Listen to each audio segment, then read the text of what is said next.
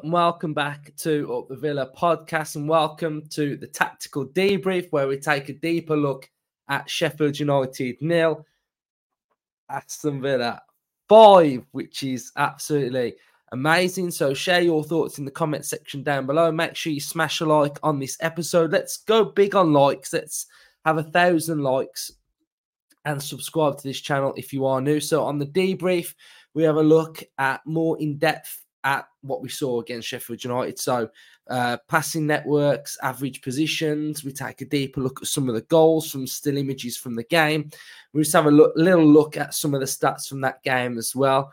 Um, but yeah, still absolutely buzzing. I think I've watched the goals so many times, and you just see different little bits from the goals, don't you? Like different little intricate parts where you're like, wow, that was really good. And uh, yeah, I think you know, I, I, picked Watkins as man of the match, but I'm looking at Tielemans and I'm thinking, what a player!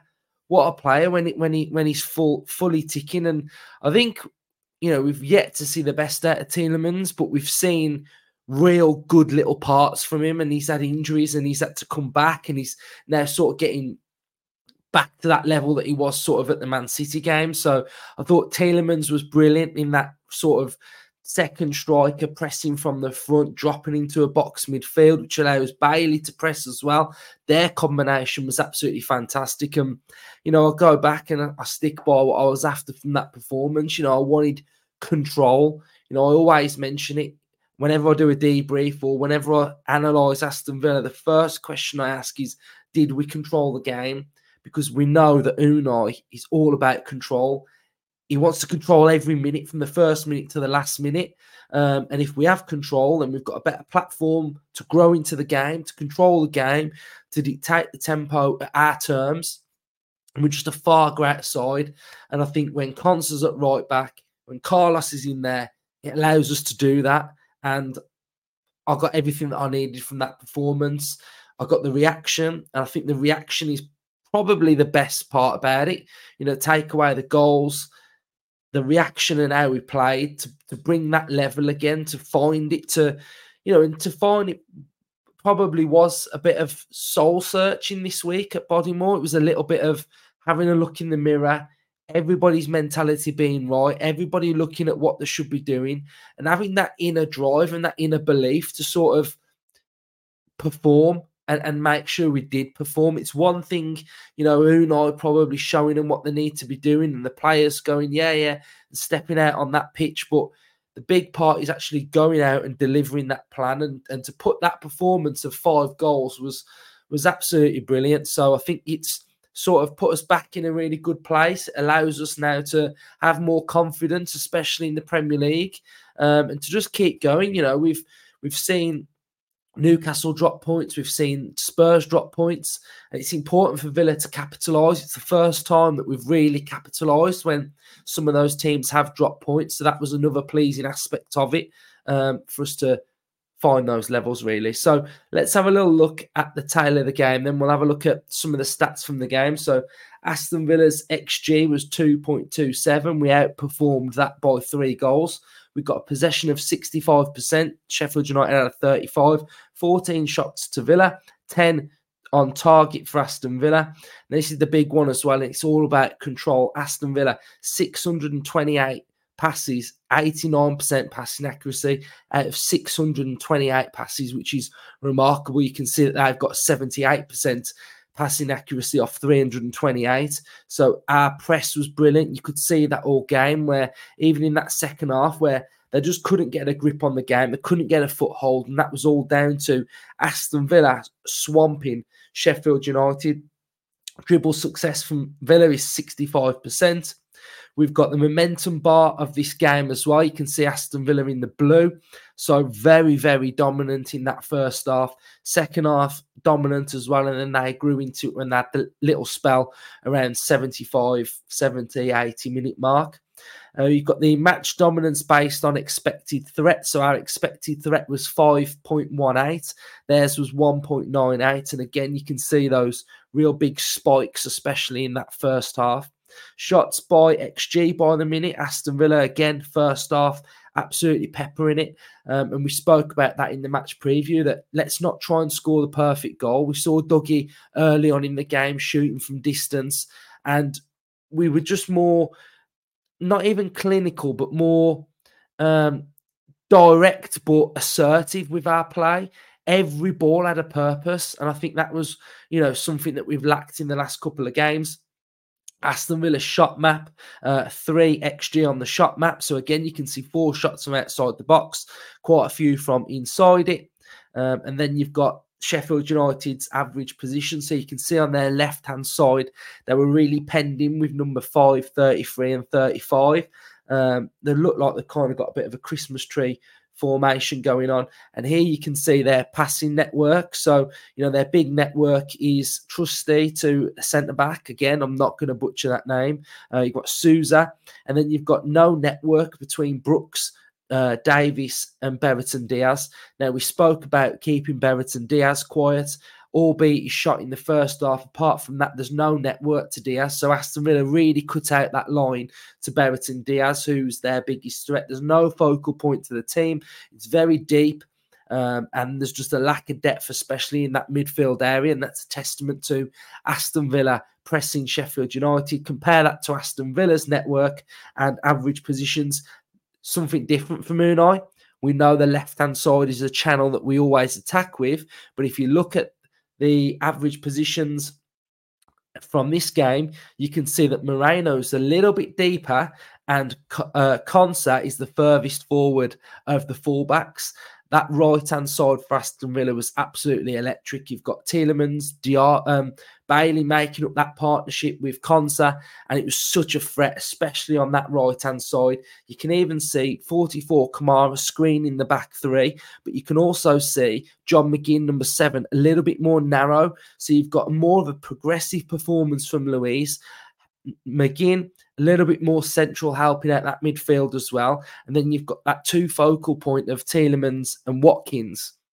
Dynamite, absolutely dynamite. A real good pressing performance from Aston Villa. And then here you have our network. So you've got that real big network between Carlos and Lenglet. You've got width from Konsa and Moreno. Right hand side, Tielemans. Look at the little triangles. Triangles everywhere. The sign of a good network are triangles because it shows that there's a, pattern and a network between the three players that are in that little triangle. So you've got, you know, a triangle with Lenglet, Carlos Kamara, a triangle with Carlos Kamara, Konsa, a triangle with Kamara, Konsa, Tielemans, Tielemans, Konsa, Bailey, and then you've got little triangles of McGinn, Watkins, Lenglet, uh, and vice versa on that left hand side. So a real good network from Aston Villa, um, and it's pleasing to see that we switched it up a little bit with going more attacking on that right hand side, with Konsa being a little bit more higher up than Moreno. So we really tweaked our system for that as well. So next part of the episode, I really want to highlight the goals, uh, go big on the goals on this episode, and just they were that good. We've got to we've got to take a deeper look at the goals. It's all about Luiz to start with. You know, we, we can see that Watkins had a perfect performance, you know, on that shoulder. If you do this against Ollie Watkins, you're 1v1 with space and you're not touch tight, and that ball goes through there, you're going to have a massive, massive problem. And this centre back here is stuck in no man's land. He's got absolutely no chance. Um, so the centre back from Sheffield United has stepped out. This one stuck with Watkins. Watkins is through. Let's just take a look at McGinn's position here. McGinn is the goal scorer in this move. And what I spoke about on the match reaction yesterday is when this ball hits this post, look at the desire of McGinn to get in there. Hungry, fire in the belly. Absolutely loved it. Uh, and shout out to Luiz for the ball, Watkins, and McGinn for this goal as well. Again, this is a this is a Jude Bellingham goal. This is we saw this for was it England that we saw this that he scored a goal in. So this Sheffield United player has just played across, and Douglas Luiz took up position about there. So he took up a position for the cutback. He's retrieved the ball and he's laid it off to Kamara. Kamara has played a beautiful ball in there. Luiz is on his bike. He wants to get into this area. He can see green grass. So he thought, right, give and go, get into this area. And then the next part is just exquisite. You know, outside of the foot, and it's not gone through this gap here. It's not gone to Watkins there. This pass hasn't gone there. This pass has gone outside of the foot, outside of this player, into Watkins there. What? What a pass that is. He's curled it around the player perfectly for Ollie Watkins to run onto, touch. This is exquisite. Absolutely world class. Don't forget, his starting position was the edge of the box. He's cut out the cross. He's played this world class ball, and it's a, it's a great finish because this defender, you know, he's made up ground. He's putting him under pressure, and he's found that bottom corner. Absolutely remarkable finish.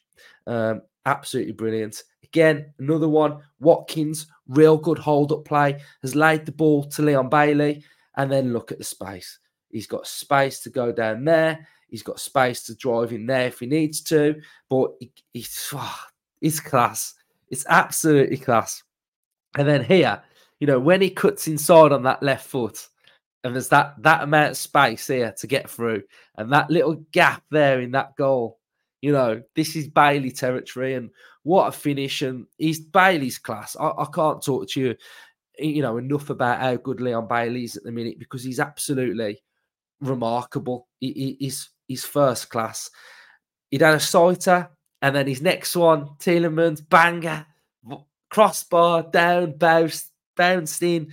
Uh, absolutely fantastic. Creative set pieces again.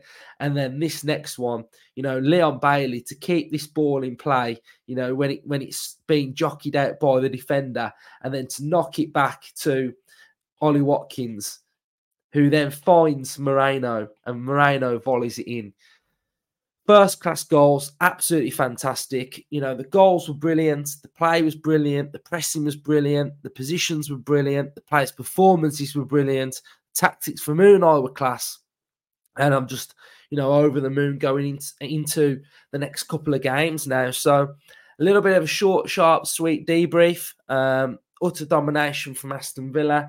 Really happy um, and can't wait for the FA Cup game now. So, yeah, absolutely buzzing. Hopefully, you've all enjoyed this episode. Cheers for your support. Up the Villa.